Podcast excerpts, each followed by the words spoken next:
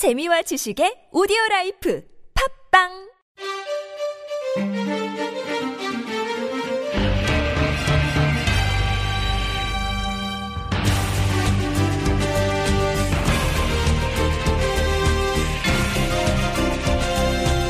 데일리 풋볼리스트 챔피언스리그 플레이오프에서 아스날과 샬케 등 5개 팀의 본선 진출이 확정이 됐습니다. 29일 새벽에 있을 AC 밀란과 PSV 경기를 비롯한 잔여 챔피언스리그 플레이오프 경기를 프리뷰합니다. 막바지로 치닫고 있는 K리그 전반기 라운드 스플릿 라운드를 앞둔 현재 상황을 돌아봅니다. 그 밖에 간밤에 있었던 한국 선수들의 유럽 컵 대회 그리고 정다워 기자의 특별 코너까지 데일리 풋볼리스트 84호 지금 출발합니다.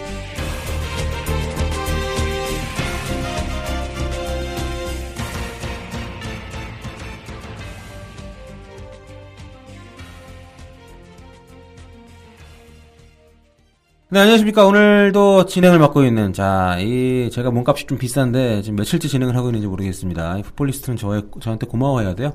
네, 대풋볼리스트 84호 진행을 맡은 서영욱입니다. 네, 안녕하세요. 정다호입니다. 네, 오늘 정다호 기자, 저희, 어, 풋볼리스트의 이제 귀요미를 맡고 있는 막내 기자인데, 네, 별로 귀엽진 않더라고요.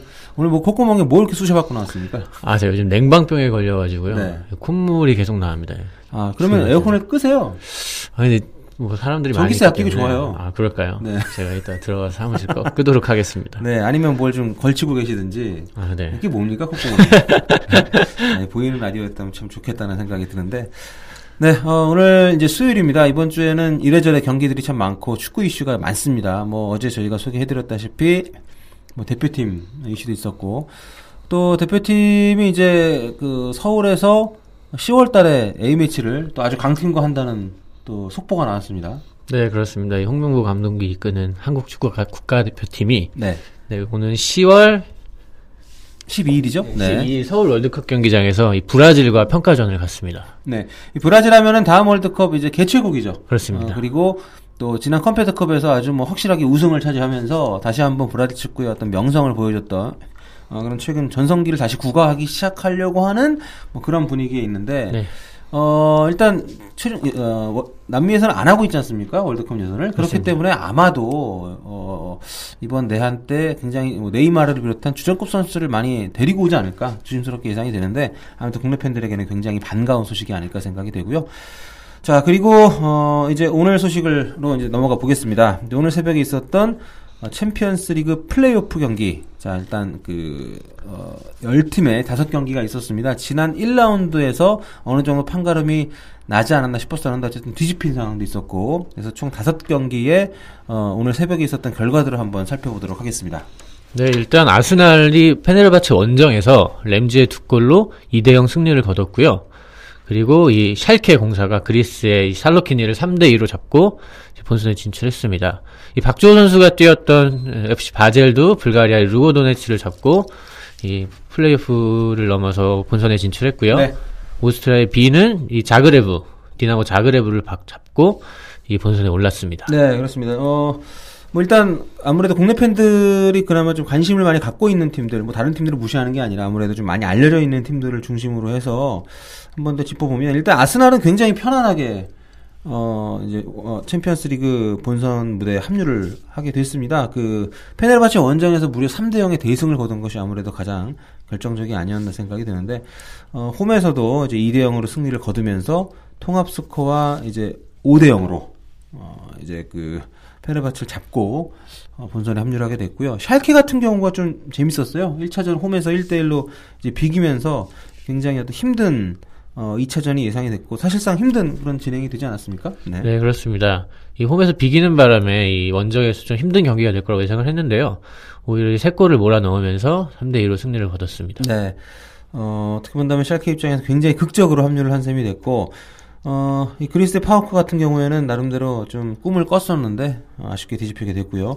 또 재밌는 승부가 이제 오스트리아 비엔나하고 이제 디나모 자그레브의 경기인데 오스트리아 비엔나가 이제 그 1차전 원정 때 2대 0으로 승리를 했습니다. 그렇습니다. 그래서 손쉽게 가지 않나 싶었었는데 디나모 자그레브가 굉장히 어, 많은 골을 넣으면 3대 1로 앞서가다가 막판에 이제 오스트리아 비엔나가 만회 골을 넣으면서 이제 결국 오스트리아 비엔나가 본선에 합류를 하게 됐습니다. 사실 어, 이 챔피언스 리그 플레이오프 같은 경우에는 이렇게 좀 강팀들이 나오기 시작한 지가 얼마 안 됐어요. 이제 그, 어, 챔피언스 루트라고 해서 각 약소국 그 우승팀들에게도 기회를 주기 시작을 하다 보니까 이 팀들이 이제 플레이오프까지 올라올 수 있는 여러 기회를 잡게 되면서 뭐 예를 들어서 뭐 어, 루도고레츠라든지 저도 좀 낯선 뭐 이런 팀들이 플레이오프까지 올라와서 선전을 했습니다만 어쨌든 뭐 이렇게 결정이 됐습니다. 그래서 오늘 새벽에 있었던 다섯 경기의 어 챔피언스리그 진출팀 내역을 보면 이제 영국의 아스날, 네. 어, 오스트리아의 오스트리아 비엔나, 또 스위스의 FC 바젤,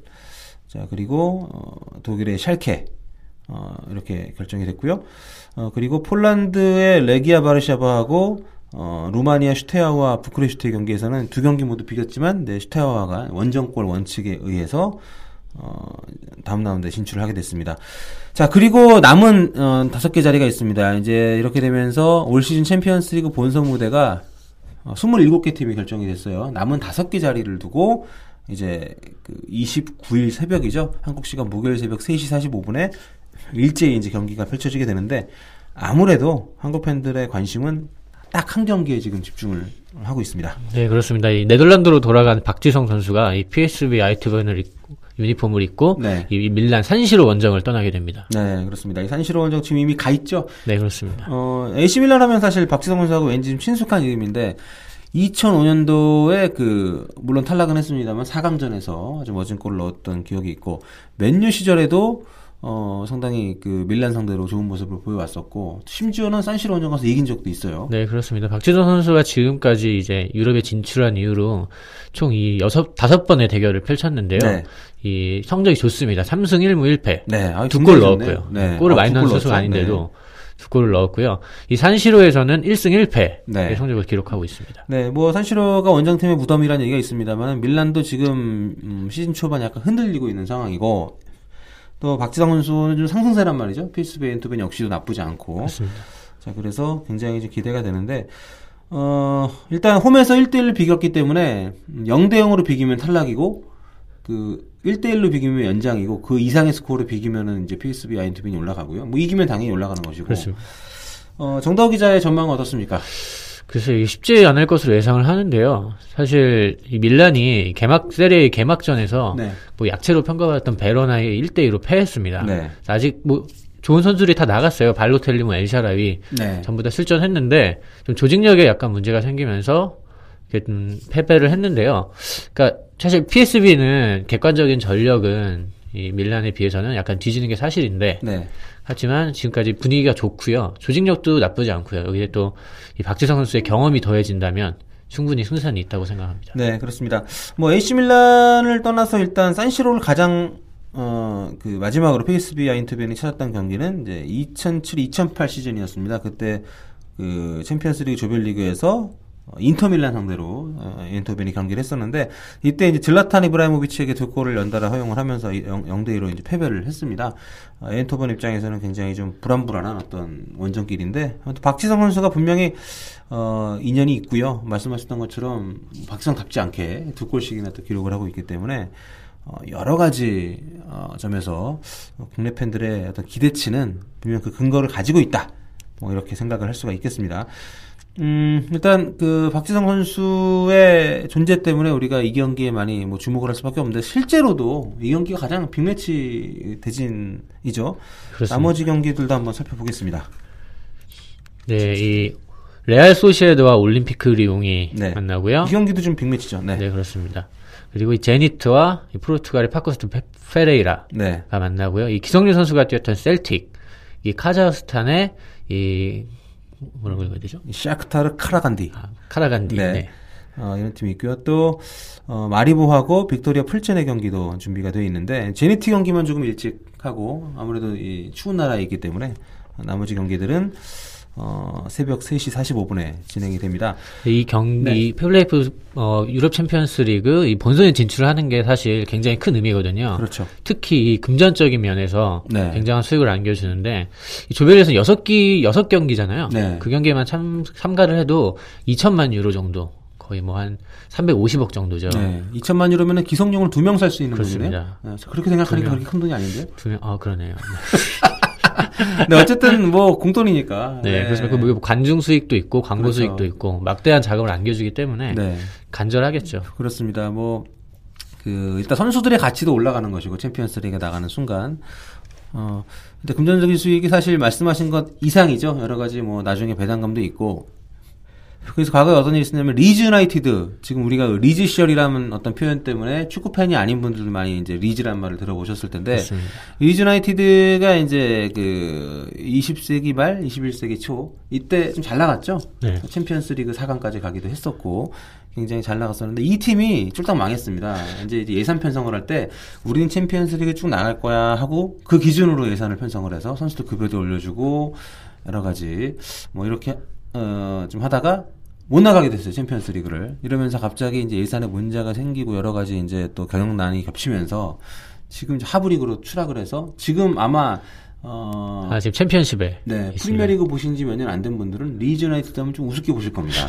그런데 이제 그, 이 리즈 시절이라는 어떤 관용구가 말해주듯이 굉장히 뭐 어떤 잘 나갔던. 그 좋은 선수들이 굉장히 많았잖아요. 네, 뭐 말 나온 김에 한번 읊어볼까요? 네, 뭐 그 호주의 뭐 마크 비두카라든지 뭐 키웰, 네. 그다음에 그 퍼디난드도 있었고요. 네, 어, 그렇죠. 리오 퍼디난드도 네. 원래 이 팀에 있다가 맨유로 이적을 했고, 뭐, 리 보이어 선수도 이 시절에는 굉장히 좋았었고, 뭐, 이언 하트도 있었고, 네. 어, 또 루카스 라데베 같은 선수도 있었고요. 또 나중에 맨유에 가서 중앙 미드필더로 보직을 변경했던 앨런 스미스도 있었고, 또 뭐 여러 선수들이 있었는데, 이런 선수들을 다 팔아야 됐었던 어떤 리즈 시절이 있었는데, 그만큼 어떤 챔피언스 리그가 주는 돈의 메리트가 분명히 있다는 것이고, 어쨌든 그런 것들 때문에 어, 챔피언스 리그 진출을 다들 이제 목을 메고 있는 상황인데, 어, 아무튼 오- 내일 새벽에 이제 다섯 개 팀이 결정이 되면서 32개 팀이 최종 확정이 되고요. 우리 시간으로 금요일 밤에 어, 조추첨을 해서 32개 팀이 8개 조로 나뉘어서 이제 9월 17일부터 챔피언스 리그 본선 무대가 시작이 됩니다. 참고로 이제 어제 어, 오늘 새벽 내일 새벽에 있을 이 챔피언스 리그 플레이오프에서 탈락한 팀들은 유로파 리그로 이제 진출을 하게 되죠. 유로파 리그 48강에서 어, 어떻게 본다면 좀 많은 사람들이 이류 대회라고 좀 폄하하고 있는 유로파 리그에 어, 또 임하게 됩니다. 아무튼 뭐 여러 가지로 좀 흥미로운 그런 대진이고 어, 많은 분들이 기대하는 만큼 박수성 선수의 활약. 어, 한편으로 보자면 박수 선수가 못해도 아인트변이 올라가는 것이 많은 사람들에게는 좀 어, 기대하는 부분이 아닐까 뭐 이런 생각을 조심스럽게 해보겠습니다. 이 경기 네. 또 중계하시죠? 아 물론이죠. 네, 아, 네. 일부러 말씀을 드렸습니다. 네. 아, 이 콧구멍이 낀 사람이 얘기해 주니까 뭔가 좀 나- 이상하네요. 네. 자, 어, 이 챔피언스 리그 말고도 오늘 새벽에 그 유럽에서 각종 컵 대회들이 좀 있었습니다. 한국 선수들 활약이 좀 있었죠? 네, 그렇습니다. 이 홍명보 감독께서는 해외파라고 부르지 말라고 하셨는데 뭐라고 부르라고 어떻게 불러야 될까요? 그런 얘기 나눠주시던데. 네. 뭐 해외 파견 근로자. 뭐라고 해야 될까요? 해외파 말로 뭐라고 해야 될까요, 진짜? 유럽파? 어, 유럽파도 싫어하실 거예요. 어, 해외 거주 해외 거주 선수. 해외 거주민. 네. 네, 아무튼 해외 아니, 대안을 주셔야지 그러면 해외파라고 그러니까요. 부르지 말라고. 어렵네요, 참. 네, 참. 아무튼 이 국내 선수하고 해외 선수 구분하지 말라 뭐 이런 의미일 텐데. 네, 그렇습니다. 네, 참 쉽지가 않은 것 같습니다. 해외 어, 파견 노동자 아, 어렵네요. 그 이, 이 썬들랜드에 거주하는 지동원 선수 이야기부터 좀 해볼까요? 네, 네, 이 어쨌든 지동원 선수가 이 세 경기 만에 네, 이 선발 출전 기회를 잡았습니다. 네. 그 동안에 교체로도 기- 기회를 많이 잡았었죠. 네, 그렇습니다. 이 어쨌든 기- 어, 리그에서는 이제 뭐 18분 뛰었고 44분 네. 뛰고 조금씩 출전 시간이 늘어나고 있는데요. 이날 이날 새벽에 Capital One컵 2라운드 MK Dons 네. 3부 리그 팀이죠. 이 경기에 선발 출전했는데 별다른 활약을 보여주지 못했습니다. 네. 슈팅을 기록하지 못했고요. 전반 7분에는 약간 실점의 빌미를 제공하는 네. 실수까지 범했고요. 굉장히 좀 부진했다는 평가를 받고 있고 후반전에 뭐 시작하자마자 네, 4분 만에 네. 교체 아웃이 됐습니다. 어, 또, 아쉬웠던 게, 이 지동원을 대신에 들어왔던 코너 이컨 선수가 이날 두 골 넣으면서 날아다녔어요. 그렇습니다. 네. 이 동점골과 역전골을 넣으면서 팀 승리에 결정적인 기여를 했고요. 그 같이 투톱으로 출격했던 이 알티도어 선수도 골맛을 봤어요. 네. 리그에선 골을 못 넣었는데 그러니까 한마디로 지동원을 제외한 경쟁자들 두 선수가 네. 모두 골맛을 봤다. 이렇게 해석할 수 있겠죠. 네, 그래서 일각에서는 뭐, 아, 지동원은 영국이랑 안 맞나 보다, 뭐 이런 얘기도 하는데, 저는 약간 섣부르다고 생각이 되고, 맞습니다. 아직 지동원 선수가 대표 선수나 이제 국내에서도 부각된 지가 오래됐기 때문에, 또 사실 뭐 동안은 아니잖아요? 그렇기 때문에 약간 경험이 많은 선수로 지금 오해를 받는데, 91년생입니다. 네. 그렇습니다. 어, 이 풋볼리스트 막내 기자인 정다화 기자보다도 다섯 살 어리죠. 네, 다섯 굉장히 살. 어린 네. 애기 아닙니까 애기 그렇기 때문에 뭐 Baby Ji라는 별명이 있기도 합니다만 어, 뭐 이런 어떤 시련을 겪으면서 성장할 수 있지 않을까 생각이 되고요. 어, 이, 제 지인 중에 그 축구 해설하는 분이 한 분 계신데, 그, 김동환 씨라고, 그분이 그, 지동원 선수하고 통화를 자주 하더라고요. 음. 어, 김동환 위원 얘기를 들어보니까, 디카니오 감독이 지동원 선수 굉장히 애낀다고 합니다. 뭐, 스타일면이나, 어, 진짜 실제로도 디카니오 감독이 스타일면에서도 좀 공통점이 있어요. 지동원 선수가 완벽한 스트라이커라기보다는 좀 측면도 잘 아우르고, 그래서 김동완 의원이 이제 디동원이라는 얘기를 하면서 뭐 디카니오 감독이 굉장히 많이 기회를 줄 것이다 얘기를 하는데 어쨌든 뭐 컵대이긴 합니다만 선발 출전을 했다는 것은 본인에게 어떤 기회를 분명히 제공을 받은 것이기 때문에 어 이번 경기 뭐 아실 수 있습니다만은 좀 계속 어떻게 보십니까? 저는 지동원 선수가 EPL에서 충분히 통할 역량이 있다고 보거든요. 네, 저도 그렇게 생각하고요. 네. 일단 근데 가장 중요한 건 이제 골을 일단 한번 넣어야 될 것 같아요. 네. 이미 세 경기 출전을 했고 네. 골을 못 넣었습니다. 근데 제 생각에는 디카니오 감독이 지동원이 이 한 경기에 부진했다고 해서 뭐 아 넌 안 되겠구나 이렇게 하거나 이런 생각 안 할 거예요. 네. 앞으로도 충분히 출전 기회를 줄 거고 네. 어느 정도 기회를 받을 텐데 그때 보여줘야 보여줘야 된다고 생각을 합니다. 네. 그래야지 그리고 이제 곧 스티븐 플래처가 오늘 벤치에 앉았습니다. 네. 부상에서 돌아왔기 때문에 어, 빨리 왔네요. 네, 생각보다 빨리 왔어요. 네. 그래서 경쟁이 더 치열해졌기 때문에 네. 기회를 왔을 때 반드시 골맛을 한번 봐야 된다. 음, 그렇습니다. 일단 뭐 지금 아우크스부르크에서 나름의 클럽 입장에서 굉장히 거액을 제시했는데도 불구하고 거절을 하고 팀의 잔류를 시켰다는 것은 썬덜, 썬덜랜드 나름대로 이제 복안이 있다는 생각이 들고요. 아무튼 앞으로 좀 좋은 모습들을 우리가 기대할 수 있어야겠습니다. 어쨌든 썬덜랜드는 이제 다음 라운드에 Capital One컵에서 진출을 하게 됐죠. 뭐 다른 경기들도 우리가 짚어볼 게 있을까요? 근데 윤석영 선수도 네. 네, 두 경기 만에 이 풀타임으로 출전했고요. 네. 이 사- 역시 3부리그 팀인 스윈던 타운과의 경기에 풀타임 출전했는데 네. 팀은 0대 2로 패배했고요. 뭐 이 경기에 중계가 없어서 저도 보지는 못했는데 네. 뭐 현지 보도를 종합해 보면 뭐 무난한 활약을 한 것 같습니다. 네. 몇 번의 위협적인 크로스를 올리기도 했고 전반 39분에는 좀 거친 파울을 하면서 경고를 받기도 네. 했습니다. 자, 근데 참 3부리그 팀에 져서 탈락을 한 거기 아직도 감독 같은 분이죠? 네. 그렇습니다. 붉은 분. 네. 자, 아무튼 글쎄요. 좀 QPR 입장에서는 컵 대회 같은 곳에서 어느 정도 존재감을 발휘할 수 있어야 할 텐데 어, 탈락을 하면서 또 국내 팬들이 또 조롱할 만한 거리를 계속 또 주고 있네요. 네, 그렇습니다. 레드나 감독 참 좋은 감독인데. 아, 저 잠시 아, 명복을 표하겠습니다. 자, 어, 그 다음에 이제 우리가 이제 K리그로 잠깐 돌아와 보겠습니다. 오늘 저희가 K리그를 길게 좀 안 할 건데 왜 그러냐면 오늘 수요일 저녁이 경기가 있어요. 그렇기 때문에 이거를 뭐 저녁 좀 늦게 들으시면 이미 경기가 끝난 상황에서 들으실 수 있기 때문에 간단히 현재 상황을 좀 짚어보려고 합니다. 일단 그 K리그 클래식이 이제 이번 주말을 끝으로 26라운드를 끝으로 이제 그 어, 스플릿으로 이제 전환을 하게 되고요. 그 스플릿 전환하기 위한 마지막 최종전 직전의 마지막 경기입니다. 그러니까 25라운드 경기인데 이번 대진이 아주 환상적이죠. 네, 그렇습니다. 사실 이번 대진에서 네. 가장 성적이 좋은 팀들이 많이 만나는데요. 울산 포항 그리고 서울 전북이 만납니다. 네. 근데 이 경기는 그렇게 중요한 경기가 아니에요. 그렇죠. 경기는 뭐 재밌겠지만 네. 사실 의미가 더 큰 경기가 좀 있습니다. 그렇습니다. 이 부산 제주 네. 그리고 이 성남 강원 인천 수원 네. 이 세 경기를 가장 주목해서 봐야 하는데요. 일단 부산 제주는 제주는 일단 이 지금 리그 9위에 올라 있는데 상, 상위 스플릿 진출이 네. 자력으로는 불가능합니다. 그렇죠. 7위를 일단 해야 상위 네, 스플릿이 그렇습니다. 남을 수가 있죠. 그렇습니다. 네. 일단 9위 제주는 두 경기를 다 이겨도 자력으로는 불가능하고요. 네. 어쨌든 8위 성남은 희망이 있습니다. 지금 그렇죠. 이 7위 부산과의 승점 차이가 크지 않기 때문에 충분히 가능한데 네. 이 부산 이 제주가 만약에 부산에 잡히면 어쨌든 이제 거의 불가능해지는 거고요. 비교도 제주는 탈락이고. 그렇습니다. 거의 네. 마지막 기회라고 보시면 되고요. 네. 그다음에 성남 강원은 성남이 최근 기세가 굉장히 좋습니다. 네. 뭐 최근 경기에서 이 어쨌든 팀이 안 좋은 상황을 겪고 있긴 하지만 팀이 선전을 하면서 순위를 많이 따라갔고요. 그래서 이 경... 선전하고 있어요, 강원이? 아니 성남이요. 아, 성남이요. 성남이. 네. 네. 강원은 아. 지금 뭐 깜짝 놀랐네요. 강원은 네, 총, 총체 적 난국이고요. 네, 그렇죠. 네, 그렇기 때문에 여기서 또 승리하면 또 바라볼 수 있습니다. 네. 그러니까 지금 상황을 정리를 해드리면 7위까지 해야 이제 상위 스플릿에 남을 수가 있는데 지금 4위, 뭐 5위, 5위 소원까지는 성적 40점이니까 뭐 확정입니다. 확정이고 6위 인천이 38점, 7위 부산이 37점이고 8위 성남이 34점, 9위 제주가 33점이에요. 뭐 10위 전남부터는 이미 뭐 하위가 확정이 돼 있고 그렇기 때문에 굉장히 지금 초미의 관심사인데 이 네 팀의 구도가 일단 제주와 부산 경기가 굉장히 중요하고 인천도 이제 수원이랑 붙게 되는데 일단은 승점을 따야만 안정권에 들어갈 수가 있는 네, 그런 상황이고. 성남 같은 경우도 어쨌든 말씀하신 것처럼 약팀을 만나지만 이 경기에서 비틀대면은 하위로 추락할 수가 있기 때문에 여러 가지로 아주 중요한 그런 일전이 있고요. 어 그리고 여기서 어 경기가 좀 음, 승부가 좀 빨리 나면 이 라운드에서 확정이 될 수도 있는 뭐 그런 상황입니다. 네, 그렇습니다. 네. 이럴 때 어쨌든 상위 4위까지는 이제 확정이 된 상황이고요. 네. 이제 수원도 사실상 이 상위 스플릿 잔류가 유력합니다. 네.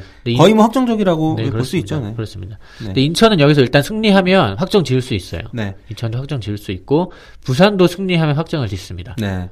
자, 그렇기 때문에 뭐 2라운드 25라운드에서 끝이 날 수도 있습니다만은 이제 여기서 결정이 안 나면 이제 9월 1일이죠. 네, 일요일 날 동시에 치러지는 저녁 경기를 통해서 최종적으로 상위와 하위 스플릿이 나뉘게 되고요. 앞으로 상위 팀과 하위 팀은 적어도 올해는 만날 일이 없게 됩니다. 네. 그 이 리그에서는 자, 이렇게 아주 중요한 그런 오늘 또 수요일에 K리그 주목을 해 주시고요. 어, 그리고 저희가 이제 이번 다시 돌아온 이후에 어, 각 기자들에게 어, 자신들만의 어떤 그 얘기를 들려줄 수 있는 어, 그런 코너를 마련해 봤는데요. 정더 기자도 코너를 하나 준비를 했습니다. 이른바 우크 오오씨입니다. 자, 오오씨가 뭐의 약자죠? 네. 어, 제 입으로 말하기가 민망하네요. 민망해요. 네, 뭘, 부끄러워서요. 예. 제가 준비한 프로그램은, 네. 네, Only One Challenge라는 네. 프로그램입니다. 어, 줄여서 OOC. 그렇죠. 자, 챌린지 리그에 대한 얘기를 이제 해볼 생각인데, 어, Only One Challenge. 뭐 챌린지 하나뿐이라는 얘기죠? 그렇습니다. 네, 사실, 맞는 얘기예요. 네, 이, 이, 네. 이 많은 매체가 있는데, 사실 뭐, K리그 챌린지, 뭐, 국가대표, 또 유럽 축구, 네. 뭐 챙길 게 너무 많아서, 네. 챌린지까지 신경을 많이들 못 쓰는 게 사실입니다. 저희도 그렇습니다. 그렇고요. 네. 하지만 이 2부 리그 이긴 하지만 프로축구가 이 한국 축구의 근간이잖아요. 그렇죠. 그래서 저희 방송에서만큼은 챌린지에 대한 좀 더 자세한 뉴스를 다뤄보겠다는 네. 기획으로 준비를 했습니다. 그렇습니다. 자, 일단 챌린지 리그가 21경기 지금 진행이 된 상황인데, 뭐 잠깐 정리를 해드리면은 당초에 많은 사람들이 예상했던 것처럼 경찰청과 상주상무가 어, 좀 앞쪽으로 많이 치고 나가고 있습니다. 아무튼 챌린지 리그에 대한 얘기. 오늘은 어떤 얘기를? 네, 오늘은 네. 지난 라운드에서 승리를 거두며 4연승 사냥에 성공한 고양 하이FC의 이야기를 좀 해보도록 하겠습니다. 네, 굉장히 부진했었는데 최근에 무섭게 살아나고 있는 고양 하이 FC에 대해서 한번 얘기를 들어볼까요? 네, 그렇습니다. 그 제가 이 고양 하이FC 이야기를 이 OOC의 첫 번째 이야기로 준비한 이유가 간단합니다. 기독교인가요? 아, 아, 네, 제가 기독교는 맞는데요. 당황하네요. 그, 그건 아니고. 아, 네. 의외의 공격을 하셔가지고. 네. 아무튼 제가 엊그저께 이 고양 IFC의 이영무 감독이랑 전화를 통화를 하면서 20분을 넘게 인터뷰를 했어요. 네. 그런데 어제 어제 기사가 나갔는데 네. 이 대표팀 소식에 완전히 묻혀버렸습니다. 아, 그렇죠. 그래서 네. 아 이거 안 되겠다. 네. 방송에서 이 얘기를 한번 해야겠다. 네. 라는 생각으로 준비를 좀 아, 했습니다. 굉장히 기대감이 있게 만들어 주시네요. 아 그러신가요? 그럼 참 다행입니다. 네. 일단 뭐 고양 FC 얘기를 좀 해보면요. 고양 FC가 이제 그 초반에 굉장히 어려운 시기를 보냈습니다. 네. 초반 10경기 동안 이 승리가 없었어요. 네. 7무 3패. 정말 최악이었죠. 그 이후에 또 신기하게 2연승을 거뒀어요. 이 감독님들 성함에 무자가 들어가면 무가 많은가 봐요. 그런가 봅니다. 이 허정무 감독님께서도. 네, 아, 그러니까 두 분한테 좀 죄송한데 아무튼 공교롭게 그 무리뉴 감독은 아닌데요. 어, 나를 한 방에 보내는군요. 네. 아무튼 어, 10초반에 그렇게 무승부가 많았었는데 2연승을 하면서 반전을 했고 네. 네. 근데 반전을 하는 줄 알았는데 네. 반전이 아니었어요. 그 뒤에 한 번 더 반전이 있었습니다. 네. 그게 무려 5연패를 당합니다. 굉장한 굴곡이죠. 그렇죠. 심지어 이 5연패의 마지막 상대였던 경찰에는 0대 8로 집니다. 아, 네, 이런 기록적인 스코어가 기사화가 안 된다니 참. 그렇습니다. 아, 기사가 불안하네요. 되긴 했는데 네. 뭐 크게 주목을 이슈화가 못 안. 된다는 게 네, 참, 그렇습니다. 네. 어쨌든 굉장한 충격적인 패배였죠. 이 경찰 입, 아, 고향 입장에서는. 네. 그래서 근데 다행히도 네. 그 뒤에 휴식기가 2주간 있었어요. 그렇게 0대8 네. 패배를 당한 이후로 이영부 감독이 이제 이런 얘기를 했습니다. 그저께. 그 경기가 우리에게 약이 됐다. 네. 그 경기를 끝나고 우리가 우리의 뜻을 좀 다시 한번 세우게 됐고 네. 마음을 다잡고 선수들이 좀 이렇게 하나로 뭉치는 계기가 됐다라고 음. 얘기를 했어요. 그래서 그 뒤로 영 무가 됐군요. 그렇습니다. 무승부가 없는 팀으로. 네, 그렇습니다. 어, 대단한 드립이시네요. 아, 나 오늘 왜 이러지 않네. 네, 그렇게 2주간의 휴식기를 보낸 이후로 네. 이 고향의 반전이 찾아왔습니다. 이 18라운드 광주 FC와의 경기를 시작으로 네. 상주 상무, 그다음에 충주 헌멜, 네. 그다음 부천 FC 199 네 팀을 연승으로 잡으면서 야, 상주 상물 잡은 게 크네요. 그렇습니다. 네. 사실 광주도 좋은 팀이고요. 네. 상주는 정말 좋은 팀이죠. 네. 뭐 부- 충주랑 부천은 약간 하위권에 있는 팀이고요. 어쨌든 그렇게 승리를 하면서 계속 7위를 유지하고 있었는데 사실 순위는 한 계단밖에 안 올라갔어요. 네. 워낙 그동안 승점이 없었기 네. 때문에. 근데 6위까지 올라갔는데 중요한 건 3위 FC 안양과의 승점 차가 5점밖에 안 된다는 겁니다. 네. 충분히, 챌린지 리그 네. 빡빡해요. 네. 그렇습니다. 그래서 충분히 뭐 중상위권 도약을 바라볼 수 있는 상황이고요. 네. 어쨌든 간에 굉장히 반전을 이뤄낸 상황입니다. 네. 어, 고양 하이 FC 이런 반전의 이유, 물론, 그 이영부 감독이 말씀하셨던 것처럼 어떤 정신적인 각성도 있었겠습니다만은, 뭐 활약하는 선수들에 대해서도 좀 소개를 해주셔야 하지 않습니까? 네, 그렇습니다. 다 준비를 했죠. 준비 안 했을까봐 조심스럽게 물어봤어요. 아, 네, 설마 제가. 네, 광주가 4연승을 거두면서 네. 이제 뭐두그네 경기에서 네. 이제 두 골을 넣었고 한 골을 넣었고 그다음 네. 네 골을 넣고 두 골을 넣었습니다. 네. 그렇게 해서 총 아홉 골을 넣었죠 네 경기에서. 네. 그 와중에 딱 세 골만을 내줬습니다. 음, 아, 수비가 일단 굉장히 안정화가 네, 됐군요. 이 수비 먼저 얘기를 좀 해보, 해보자면요. 이 이영무 감독께서 이런 얘기를 하셨습니다. 우리가 수비가 약간 좀 어려웠는데 네. 이 최근 네 경기에서 이제 그 포백 라인이죠. 뭐 이세환, 최병도, 여효진 그리고 윤동현으로 이어지는 이 포백 라인을 한 번도 변화를 주지 않았습니다. 네. 네 경기에서 모두 수- 네 선수를 내세웠고 그러면서 수비 라인에 정말 이 안정감이 찾아왔고요. 그리고 뒷문이 단단해 단단해지면서 이 공격력에도 큰 힘이 발휘하기 시작했는데요. 네. 일단 그 알렉 그 고향의 주포는 알렉스라는 선수인데요. 네, 외국인 선수죠. 외국인 네. 선수입니다. 이 선수가 이 시즌 초반부터 지금까지 18경기에 출전해서 9골을 넣었습니다. 네. 거의 두 경기에 한 골을 넣은 셈이죠. 네. 좋은 득점력인데 사실 이 선수는 초반에도 있었어요. 네. 그럼에도 성적이 좋지 않았죠. 이유는 그의 파트너가 없었기 때문입니다. 네. 하지만 이번 여름 이적 시장에서 정말 환상적인 그의 파트너가 네. 이 고향을 찾아왔습니다. 바로 네. 알미르인데요. 아. 이 선수가 이제 2008년에 경남에서 네. 7경기를 뛰면서 1골 1도움을 했던 전적이 있는 선수인데 네. 이 선수를 영입하면서 이 고향의 공격력이 배가 되기 시작했는데요. 이 자, 선수가 네, 그렇군. 종, 네. 종씨군요, 둘이. 네 그렇습니다. 같은 네. 가족이고요. 알, 알씨, 알가 네. 알가입니다. 이 알미르가 이제 입단 한 다섯 경기에서 네. 2골 2도움 네. 맹활약하면서 이제 상승세를 이끌고 있습니다. 네. 자, 사실 이 챌린지 리그에 몇 팀이 있는지도 모르는 분들이 굉장히 많을 텐데 네. 이렇게 또 챌린지 리그 소식을 우리가 어 정다워 기자를 통해서 들을 수가 있습니다. 오늘 여러분께서는 정다워의 OCC 아, OOC 온리원 챌린지를 함께 하고 계십니다. 자, 이렇게 알 씨 형제들의 어떤 실제 형제는 아닙니다만 또 알 씨 외국 선수들의 활약에 어, 어떤 그 선봉에 나섰고 또 안정된 수비를 통해서 고양이 지금 치고 올라오고 있는데 음, 하지만 좀 아쉬운 건 있죠. 이제 경찰하고 상주의 쌍두마차가 사실상 1, 2위가 뭐 유력하기 때문에 1, 2위 정도가 아니면 사실 뭐 큰 의미가 없잖아요. 챌린지 리그에서는. 네, 그, 그런데 이제는 쌍두마차라고 표현을 하시면 안 됩니다. 네. 아, 그냥 마차 하나예요. 원두마차예요? 네, 원두마차. 아, 네, 어, 오늘 빵빵 터지시네요. 이 경찰이 승점이 비웃는데? 40, 네. 경찰이 승점이 47점입니다. 그렇네요. 어, 상주는 38점이에요. 네. 아홉 점 차네요. 무리 9점 차이기 때문에 쌍두마차라고 볼 수 없어요, 이제는. 네. 어, 상주가 의외로 좀 부진한데 이 얘기 나중에 한번 어, 다뤄보도록 하겠고 부진하다고 하긴 그렇지만 아무튼 승점이 생각보다 어, 그래서 오늘 고향 얘기를 뭐 조금 더 해본다면은 고향에 있는 우리 한국 선수들 중에서 좀 그 청취자분들에게 이 선수는 좀 주목할 만하다. 이 선수의 활약이 고향의 상승세에 좀 어느 정도 기여를 많이 하고 있다. 그렇기 때문에 이 선수의 이름은 좀 기억해 두시는 게 좋을 것 같다. 뭐 이런 선수가 있나요? 한국 선수 중에요. 네. 네, 한국 선수 중에는 저는 이 수비에 있는 이 선수를 꼽고 싶은데요. 네. 이 최병도 선수를 좀 꼽고 싶습니다. 네. 이 최병도 선수는 이 수비에서 굉장히 안정적인 플레이를 하고요. 네.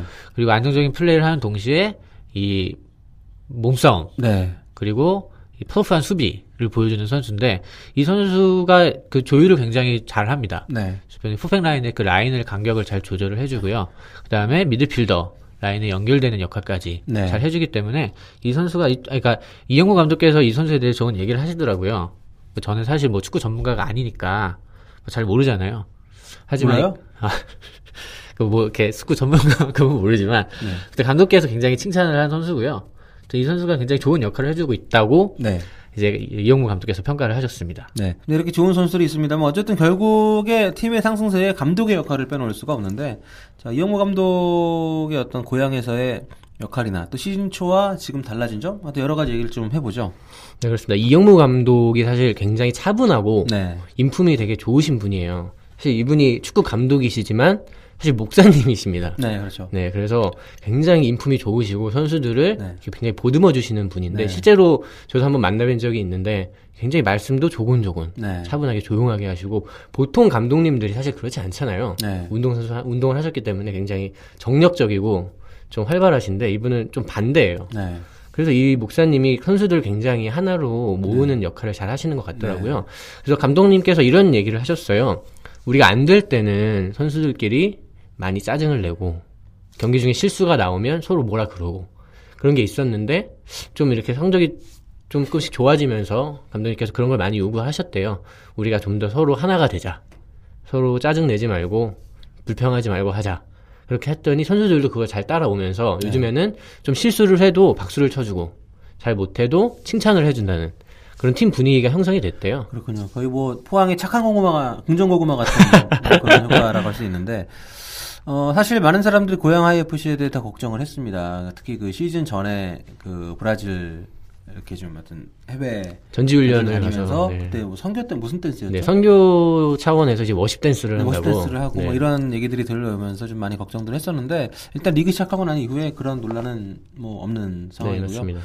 또 저 같은 경우에 개인적인 얘기입니다만은 그 출범식을 제가 진행을 했습니다. 아, 네네네. IFC에. 네. 근데 저도 그 자리에 했는데, 갔었습니다. 예, 개막했는데 성적이 너무 안 좋아서 제가 어디 가서 얘기를 못 하겠더라고요. 너 때문에 그랬다고 얘기를 들을까봐. 다행히 요즘에 성적이 좋아지고 있으니까 떳떳하게 얘기를 할 수 있을 것 같은데. 자 이제 고양 IFC가 이제 경기 이제 뭐 많이 치렀고 자리도 잡고 있고 상승세를 타고 있는데 고양 IFC의 올 시즌 남은 전망이랄까요? 뭐 팀 내에서 바라고 있는 어떤 목표치 목표치랄지 어, 뭐 그런 얘기들을 좀 하고 마무리를 하도록 하죠. 네, 일단 뭐 시즌 전부터 고향의 목표는 우승이 아니었습니다. 네. 올해 첫 시즌이기 때문에 사실 우승을 기대하는 건 좀 과한 기대가 될 수 있고요. 구단 입장에서는 이제 뭐 상위권을 어느 정도 하고 내년의 가능성, 내후년에는 더 큰 가능성을 보여주는 게 가장 큰 목표겠죠. 네. 그래서 어쨌든 간에 고향이 이 중위권 싸움에 가세함으로써 이제 안양, 광주, 수원 FC 그리고 고양 네. 이렇게 네 팀의 중위권 경쟁이 굉장히 치열하게 형성이 될 것으로 예상을 하고요. 그리고 사실 경찰이랑 상주가 지금 굉장히 좋은 성적을 유지하고 있지만 또 이제 9월이 되면 가을이 되면 많은 선수들이 제대를 합니다. 네, 그렇죠. 그러면 자연스럽게 이제 전력의 이동이 있겠죠. 이 한국 리그에서만 볼수 있는 현상이에요. 네. 그, 그러면 이제 또 이제 그 밑에 있던 팀들, 상승세를 타고 있던 팀들이 상위권 진입에 좀 더 가까워질 수 있는 기회가 만들어질 거라고 전망을 합니다. 네. 자, 뭐 고양 하이FC에 대해서 물론 뭐 팬들은 이보다 훨씬 많은 얘기를 알고 계시겠습니다만은 그 챌린지 리그에 호감이 있지만 뭐 얘기를 들을 수 없었던 분들에게는 어, 이 코너가 굉장히 아주 귀한 그런 시간이 될 거라는 생각이 드는데요. 어, 일단 고양 IFC의 이런 상승세가 언제까지 이어지게 될지 또 아까 말씀하신 것처럼 3위와도 지금 승점이 5점 차밖에 안 나기 때문에 과연 뭐 이런 그 계속된 상승세를 이어가서 정말 아주 혁명적인 순위 변화를 읽을 수 있게 될지 기대가 됩니다. 자, 다음에도 어, 챌린지 리그에 대한 다양한 이야기 어, 우리가 또 기대를 해보겠고요. 자, 오늘 이렇게 해서 저희 어, 이- 사- 8월 28일 수요일자 데일리 풋볼리스트 진행을 해봤습니다. 뭐 축구 소식은 늘 뭐 매일매일 빠짐없이 나오고 있기 때문에 데일리 풋볼리스트가 이렇게 저희가 매일매일 찾아오고 있는데요. 앞으로 많이 좋은 의견들 주시고요. 또 냉방병에 걸려서 고생하고 있는 정다워 기자에게도 어, 좀 심심한 위로를 많이 전해주시기 바라겠습니다. 자, 지금까지 84호 저는 서형욱이었고요. 정다워였습니다. 여러분 감사합니다. 감사합니다.